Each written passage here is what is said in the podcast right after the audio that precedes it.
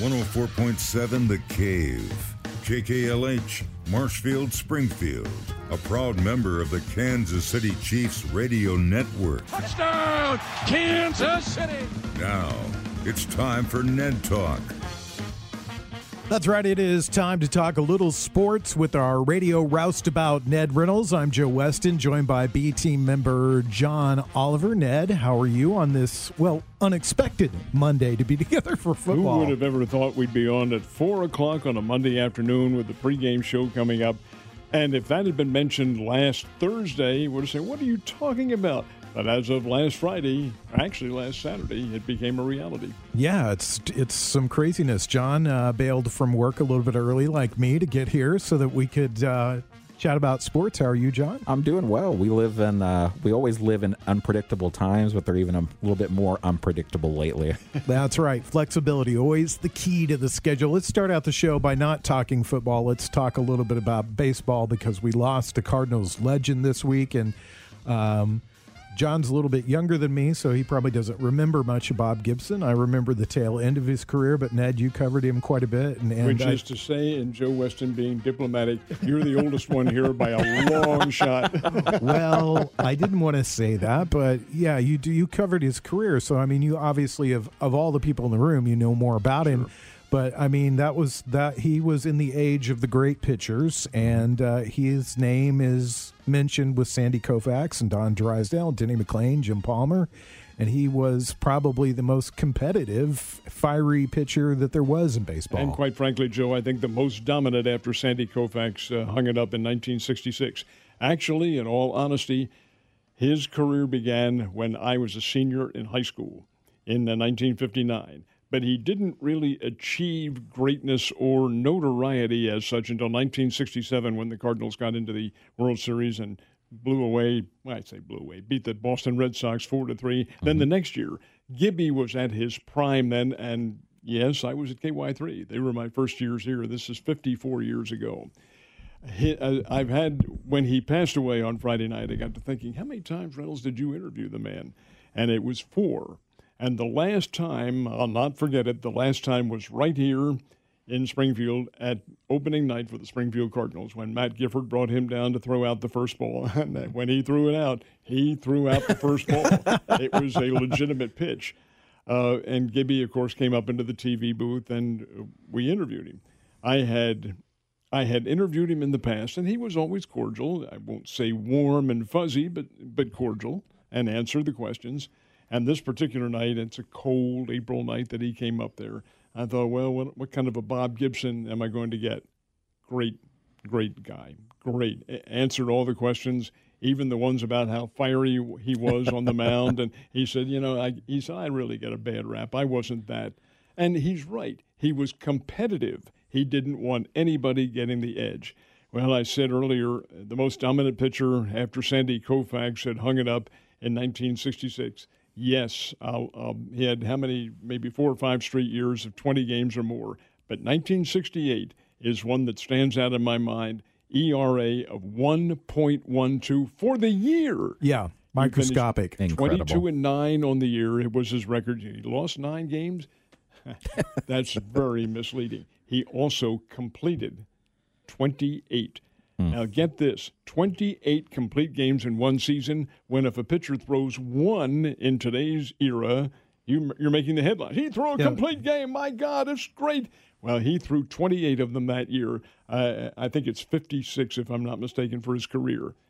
But over and above that, he made a statement at an interview maybe two or three years ago that nobody realized this, but he was tied up in knots when he pitched. His stomach was always churning. Why? He had per- plenty of confidence in himself, but he didn't have any confidence in the rest of the team. they they didn't back him up. His games were two to one, three to two, one to nothing, two to nothing. They were all low scoring games, and he was able to master the opposition. Batters probably didn't like him because he you could not dig in against the guy. You were going down otherwise.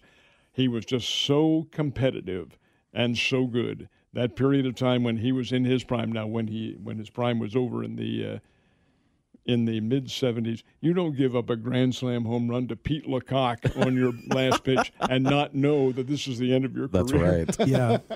But he was a great, great pitcher. one of the things I wanted to say about Bob Gibson, I think one of the hallmarks of greatness in sports is if you change the game somehow.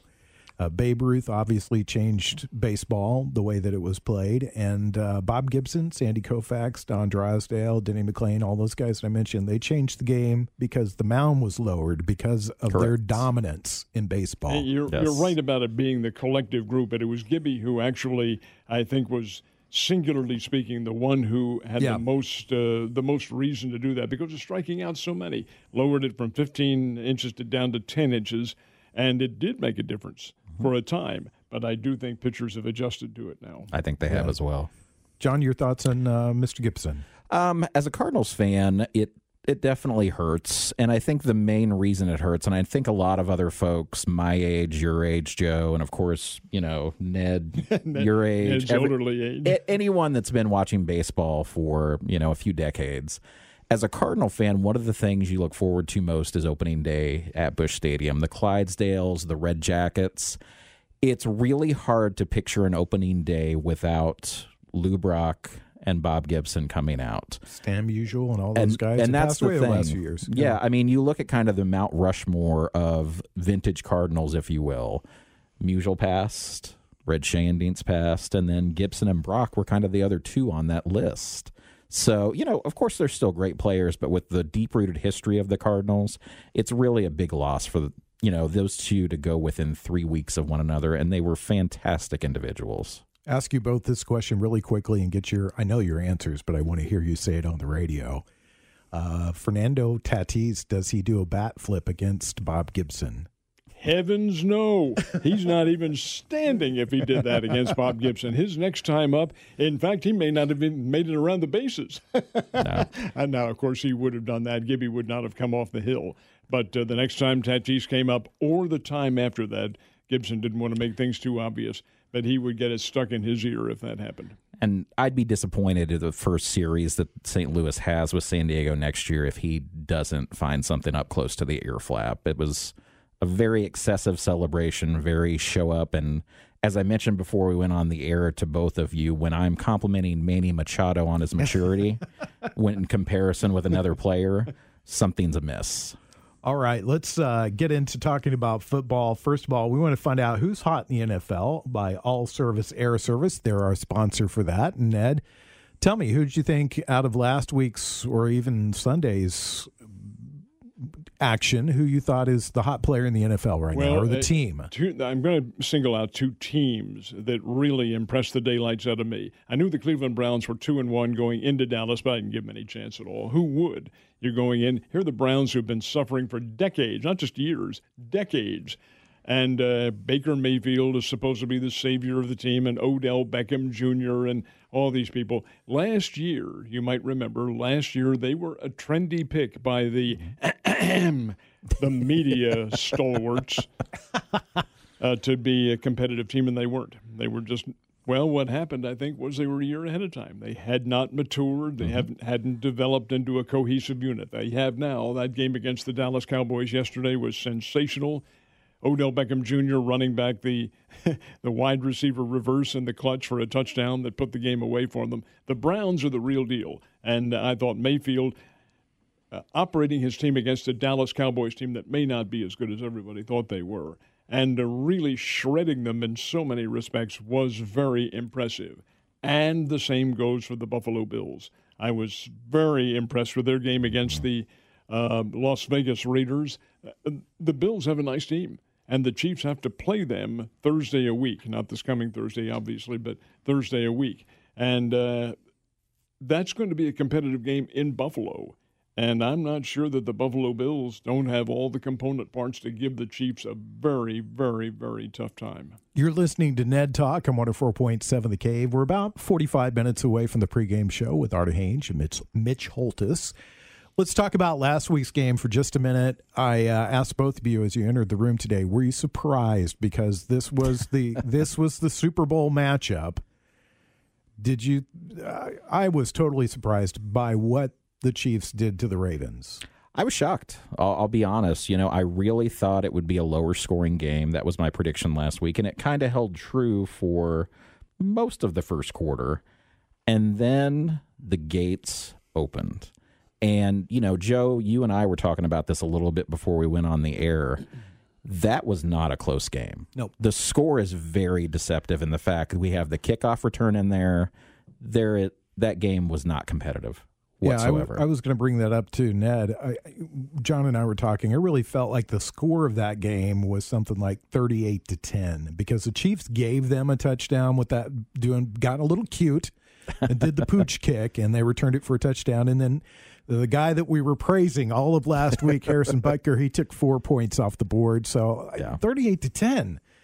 It was like boys playing against men. You know what I think disappointed me more than anything else about how the Ravens played was the fact that they were not aggressive, they were reactive. Yes. Watching the game right at the very start, I thought, why isn't this team why isn't at least trying to put some pressure on Patrick Mahomes or pressure the backfield or put some umph into what they were doing. But no, they were on their heels. They were reacting to what Kansas City did, and you're never going to beat the Chiefs if that's the way you play the game. You have to be you have to force your attack both offensively and defensively. Offensively, I thought they tried, but Lamar Jackson Lamar Jackson and the offensive line just played frightened. Yes. I don't mean that quite. They weren't shaking in their boots, certainly, but they played as though, hey, we're going to get beat in this game. Kansas City's better than we are. Well, you can't go in with an attitude like that. You've got to be confident of yourself, and I didn't think Baltimore was at all. I was very disappointed, not necessarily the Chiefs won it in singular fashion, but the way Baltimore played. They're they're better man for man than that kind of an operation. Well, the Chiefs Chiefs offensive line looked really good last week. It, they protected Patrick Mahomes. He took again I think what sets him apart from other players or other quarterbacks in the NFL is if what the defense gives him, he takes. Oh, absolutely. And when lanes opened up, he ran for first downs. With passing, there was a couple of times that they Ravens just got flat out beaten the secondary badly, badly. A couple of touchdown passes and up and out. I think it was to. Um, don't remember who it was to, but they Chiefs ran an up and out and bang there. Tyreek Hill. Yeah, no, I don't know. Was, was, was, it Tyreek Hill? Mm-hmm it just there was nobody in the neighborhood. No. It was like he was called long distance to get to the cornerback that, that was there. So it was an amazing game. I thought the Chiefs. It was a statement game for the Chiefs. And another factor is the coaching. Andy Reid out coached oh, Harbaugh oh like big time. Harbaugh didn't even yeah. belong there. He belonged back in Triple A football. exactly. Thanks for being with us. We appreciate it. We're about uh, 43 minutes away from the start of the pregame. You're listening to Ned Talk, your local live sports show right here on 104.7 The Cave. Back to Ned Talk on 104.7 The Cave. No, no, you cannot. A proud member of the Kansas City Chiefs radio network. we had a live microphone there. What were you lamenting, Ned? I was just, uh, you know, uh, trying to come up with some kind of a cognitive thought about whatever it was we were talking about. See, you're thrown off too. Halftime didn't help us at all. I'm sitting here wondering why Andy Summers is staring at me because uh, Mike has left his police album here. That's our uh, morning spin. But anyway, we're talking about football. That's what we're doing. we're go. trying to put together cognitive thoughts. We thought we were going to do this show yesterday, but here we are. we're doing it today. About your concentration level has all been disturbed. Exactly. I know it has been. It's just down the hill. All right, John, tell us about the fantasy picks that's brought to us by Fazoli's. A couple of fantasy picks for this week. I always try to throw a couple out there. And again, you know, if these guys are available or if you have the chance to trade for them, I think this will help you out. First one, these are both going to be at the running back position. The first one should be a no brainer at this stage. He had a rough time at Oklahoma. He obviously was dismissed from the team, but Joe Mixon has really found himself for the Cincinnati Bengals. He and Joe Burrow look like they're in lockstep. That team, I think, will be greatly improved by midseason. I see flashes of brilliance, which I haven't seen in Cincinnati in a long time, unfortunately. The other pick I have is due to an injury that occurred during the Cowboys and Cleveland Browns game. Nick Chubb, their starting running back, is going to be out for multiple weeks, they expect. a name from the past, and again, neither one of these guys are going to win popularity contests, but Kareem Hunt mm-hmm. is the backup uh. in Cleveland. He has performed admirably, and he will be their primary back moving forward. So, great pickup if you're looking for some yardage and touchdown possibilities. Let's talk about tonight's game, Ned. The Patriots decimated on the offensive side.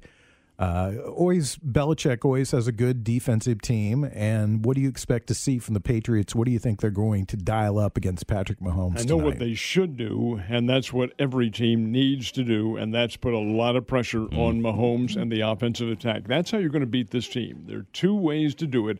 Number one is pressuring him. That doesn't mean you're going to win every time, but you're going to take them out of their offensive uh, scheme of things and at least disturb it a little bit. And number two, keep the ball on the field in your possession. And you do that by running. Running or having a dink and dunk passing attack that really doesn't get you very much, but does run time on the off the clock.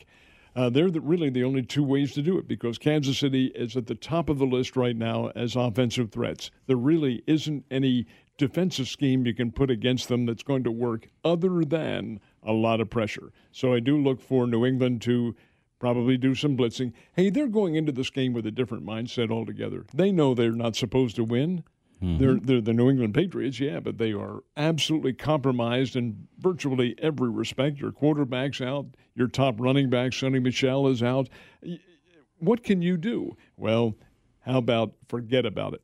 Forget about all the things that we talked. Forget about the scheme. Just go out and play football, tackle somebody, hit them hard, and let the chips fall where they may.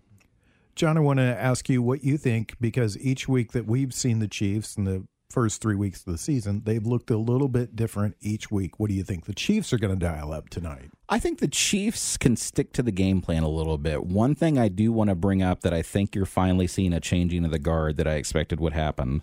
Sammy Watkins has been a little banged up this year. Last week, he didn't get a lot of targets. Mecole Hardman, on the other hand, got four targets. He is speed personified. We've seen what can happen with Tyreek Hill. Hardman is a hard worker. He's improved his hands. He played phenomenally well, 81 yards last week. I really think it's time. Watkins, of course, has been a phenomenal player for the Bills, Rams, and the Chiefs. I think it's time, though, to give the youngster a chance. And when you're looking at three targets that compose of Kelce, Tyreek Hill, and Hardman, that's a tough nut to crack for the New England defense. Sammy Watkins just always seems to come up big. He when you need a does. big play, he may not make any catches in the first half of the game, but then it's third and 15, and all of a sudden they're calling out Sammy Watkins' number because he's found a hole right where he should be. Not as fast as some of the other guys, but really, really, really smart. Do you think you're going to see more out of the running game tonight, Ned? There is there is a chance, but I think a lot of it depends on how quickly Kansas City is able to establish its lead. If they get off with a couple of long touchdown plays and maybe take a 14, 17 nothing lead, maybe 21 nothing, yeah, I wouldn't be at all surprised to see them go to the running game on a consistent basis because I know they're going to win. Defense is going to hold its own against a team that really doesn't have the explosive uh, offensive weapons that they might have otherwise. So, yeah, I, I can see that happening. But again, I think it depends on the early going in the game. Uh, one of the things I learned last week from watching the game was uh, don't call Patrick Mahomes Pat Holmes. Pat, Pat, Patrick Pat Holmes. Yes. Pat Mahomes. That did not sit well with his mom. Pat I, I thought that was really. I thought he that was is- really that's funny. Papa. Pat, Pat Mahomes is Papa. That's That's, right. how he was known in his, I want to say, 16 year big league career. Yes. Uh, he was he was not Patrick. He was Pat was Mahomes. Pat Mahomes. And he was a, it's a journeyman, yes, but he was better than your ordinary journeyman. He was a good player. Yeah. Good pitcher. I was uh, impressed again. It's hard not to be impressed with Patrick Mahomes. Um, just doing what it takes to win games. When the one of the highest blitzing teams in the NFL is the Baltimore Ravens, over fifty percent of the time they blitz, and he read those blitzes extremely well, made quick passes when he needed to. But the other thing that impressed me is when the seas parted, and I, I don't know Ned if you played much sandlot football. uh, John and I, I assume you played a lot of sandlot. Oh, football. ton, There was a, there was a little there was a little acre of ground that's on uh, I don't know the name of the street. I can't think Barataria, I think. There you go. And there's a house on it now. It's right across from a church, but we played football there all the time. And there was nothing more frustrating than you felt like you were getting pressure on your sandlot quarterback. You felt like all the guys were recovered, and then that guy took off down the field and got a touchdown or a first down. And that Patrick Mahomes just makes it look like backyard football. I think there's a reason. That, uh, first of all, Mahomes is a great athlete, Oh, yeah. tremendous athlete, and he's very smart and very skilled. Been watching this commercial that they have on TV. How he throws the the uh, whatever the whatever the bag Oh, is the, that he uh, throws in the hole the backhanded beanbag, yes. every time. That's incredible. I'm being facetious, of course, but I mean that's a great athlete. Yeah, but over over and above that, when do we get to our player of the game? Because I want to elaborate. Just We're going to get to that in the next segment. Okay. We'll talk about that a little bit. We're, like I said, about uh, 18 minutes away from the beginning of the pregame show. Art Hains will be your host for that. Stick around. We got more to talk about. It's Ned Talk on 104.7 The Cave. Back to Ned Talk on 104.7 The Cave. A proud member of the Kansas City Chiefs radio network. Wow, we're really off our game today. Just we're we're getting offside calls all over the place. We're going to have to run extra drills before we do next week's Ned Talk. Let's talk a little bit about uh, what do we got to talk about, Ned? You know what we talk about. Player of the week. It's brought to you by Mid Missouri Bank. Ju- uh, we're you know dropping snaps all over the place. What's and going we're on? very happy to have Mid Missouri as Yeah. a sponsor on the show. All our sponsors. That's why I wanted to know when this was coming up because you were touching on the subject that I want to address. Okay. And that is the Chiefs' offensive line. Now, this is a Mm-hmm. bit obscure. In fact, it may even be abstract if you think about it. But my my player of the week is going to be Austin Reiter. And Nice. Oh, why yeah. do I pick him? Because he is the center of that offensive line. Yes. He is the one who kind of dictates how well that, you know, how the scheme is going to be forthcoming and so forth and so on. Well, I thought their offensive line against Baltimore was absolutely nothing short of outstanding. They gave Mahomes and the running backs all the time in the world. You talked about mm-hmm. how Mahomes is able to pick out his targets. Well, he couldn't do that unless the offensive line was playing some good football. Now, there were games, well, specifically the Los Angeles Chargers game, in which they didn't play well, not at mm-hmm. all. And Mahomes is under pressure and getting some big time licks. Well, it's quite obvious to me that the coaching staff and the players probably said, enough of that. This is our meal ticket. You protect his backside. yes. Isn't it nice how I clean up language? That is nice of you. I'm, I'm so impressed with myself. You you protect this guy, make sure he is going to carry you through, and your paycheck is going to depend on it. Well, Austin Reiter is the one who is the key here, being the center, being the snapper, and he is the individual, in my opinion, who really gets a lot of credit, unsung credit, for what the uh, Chiefs were able to do against the Baltimore Ravens. Now, can you sustain that for another 16, 17, 18, 19 games? Yeah, you can, because I think this kid is a dedicated player. He took Mitch Morse's place, and I think the uh, Chiefs have a lot of credibility with this guy. Wow, they showed some depth that we, you know, going into the season, we probably didn't think that they had, especially in the offensive line. And you know, they're let's face it, they're they're missing one of their mainstays. I'm not going to try. Absolutely. Not gonna, Tardif, yeah. yeah, it's Yeah. not playing right now.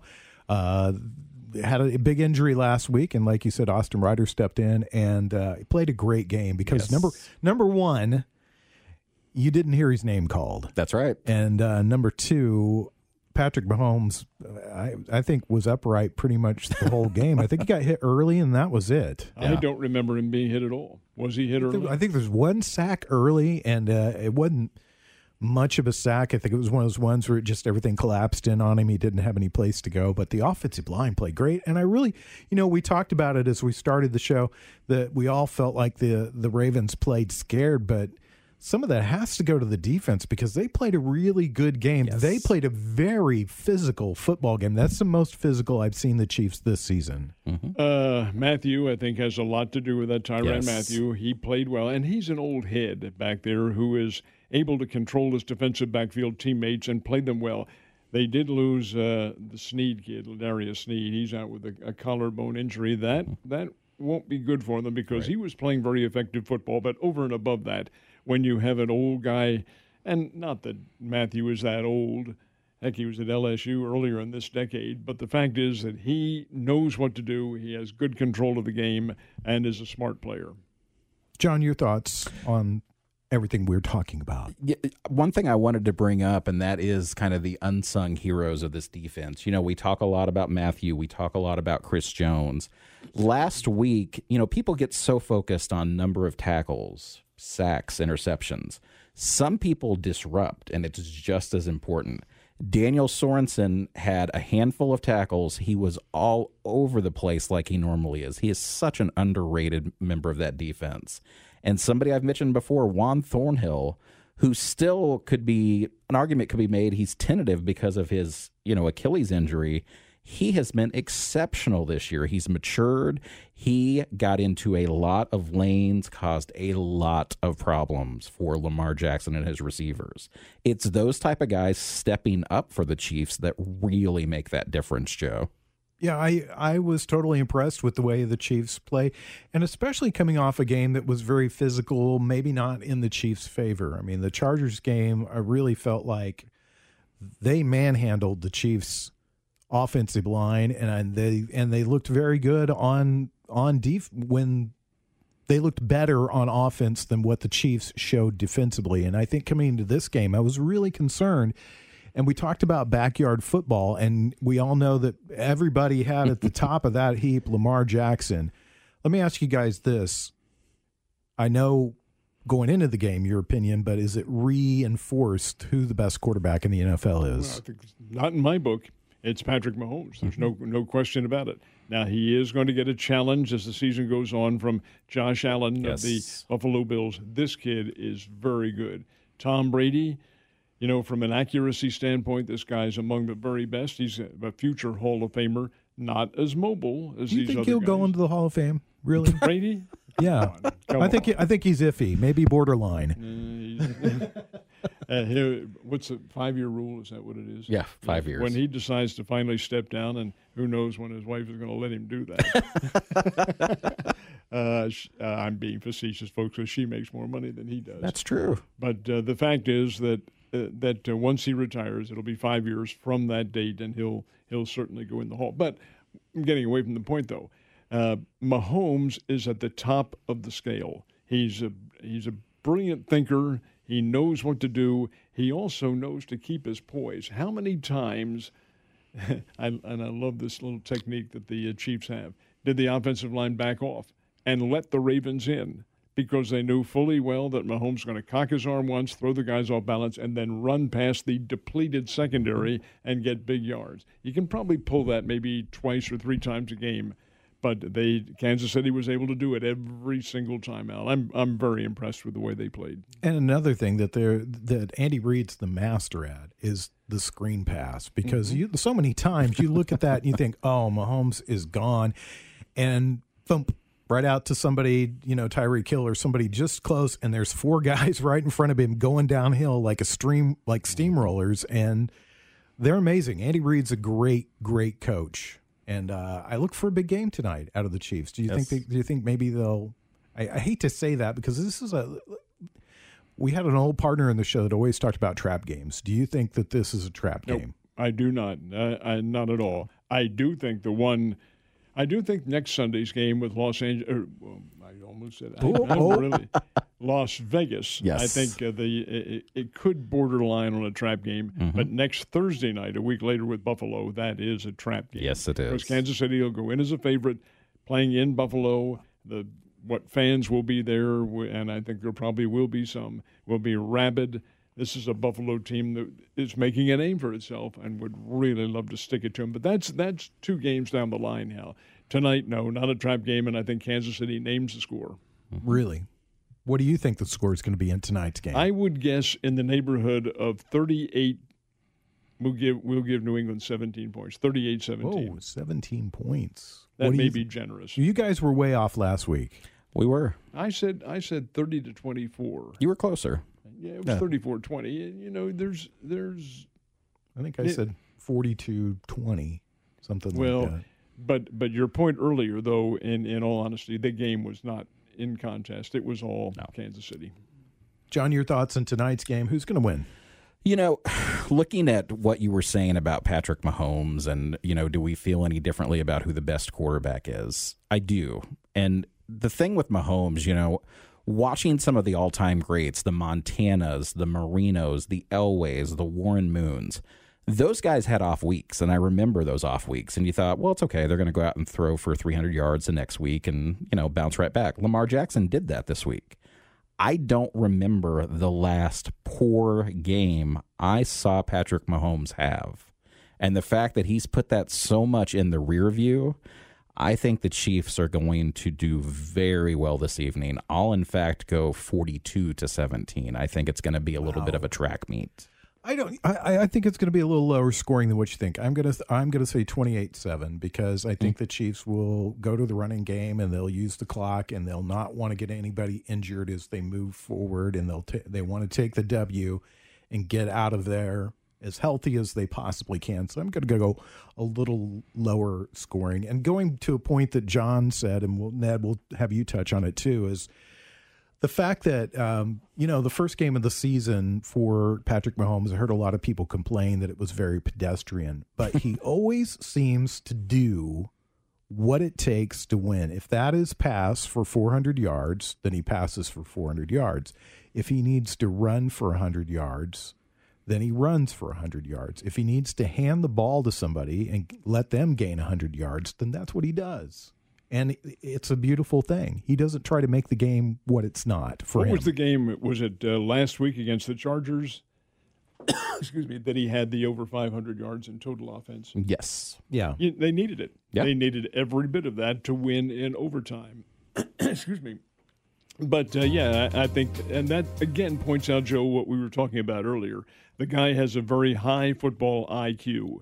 He knows he knows how to handle circumstances. You know, he came from he came from Cliff Kingsbury's high pro- profile Texas Tech team, where yes. all they did was offense. They didn't play any mm. defense at all. Those teams they were awful, but the offense was great. And Mahomes was the one who made it go. And Kingsbury, who was a Texas Tech product and a top passer at Texas Tech, did a lot of good work in kind of guiding Mahomes and telling him how to react.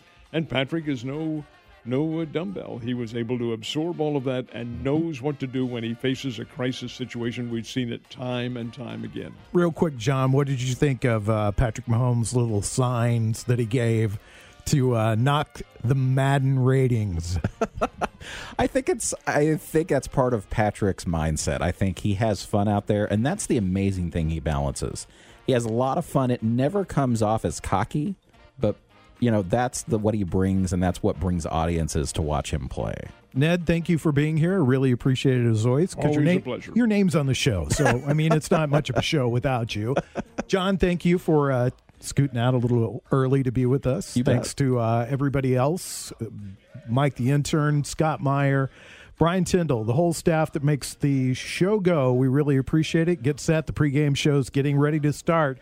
It's right here on 104.7 The Cave, your home for the world champion Kansas City Chiefs. 104.7 The Cave, KKLH, Marshfield, Springfield. Your home for the Kansas City Chiefs and Springfield's Pure.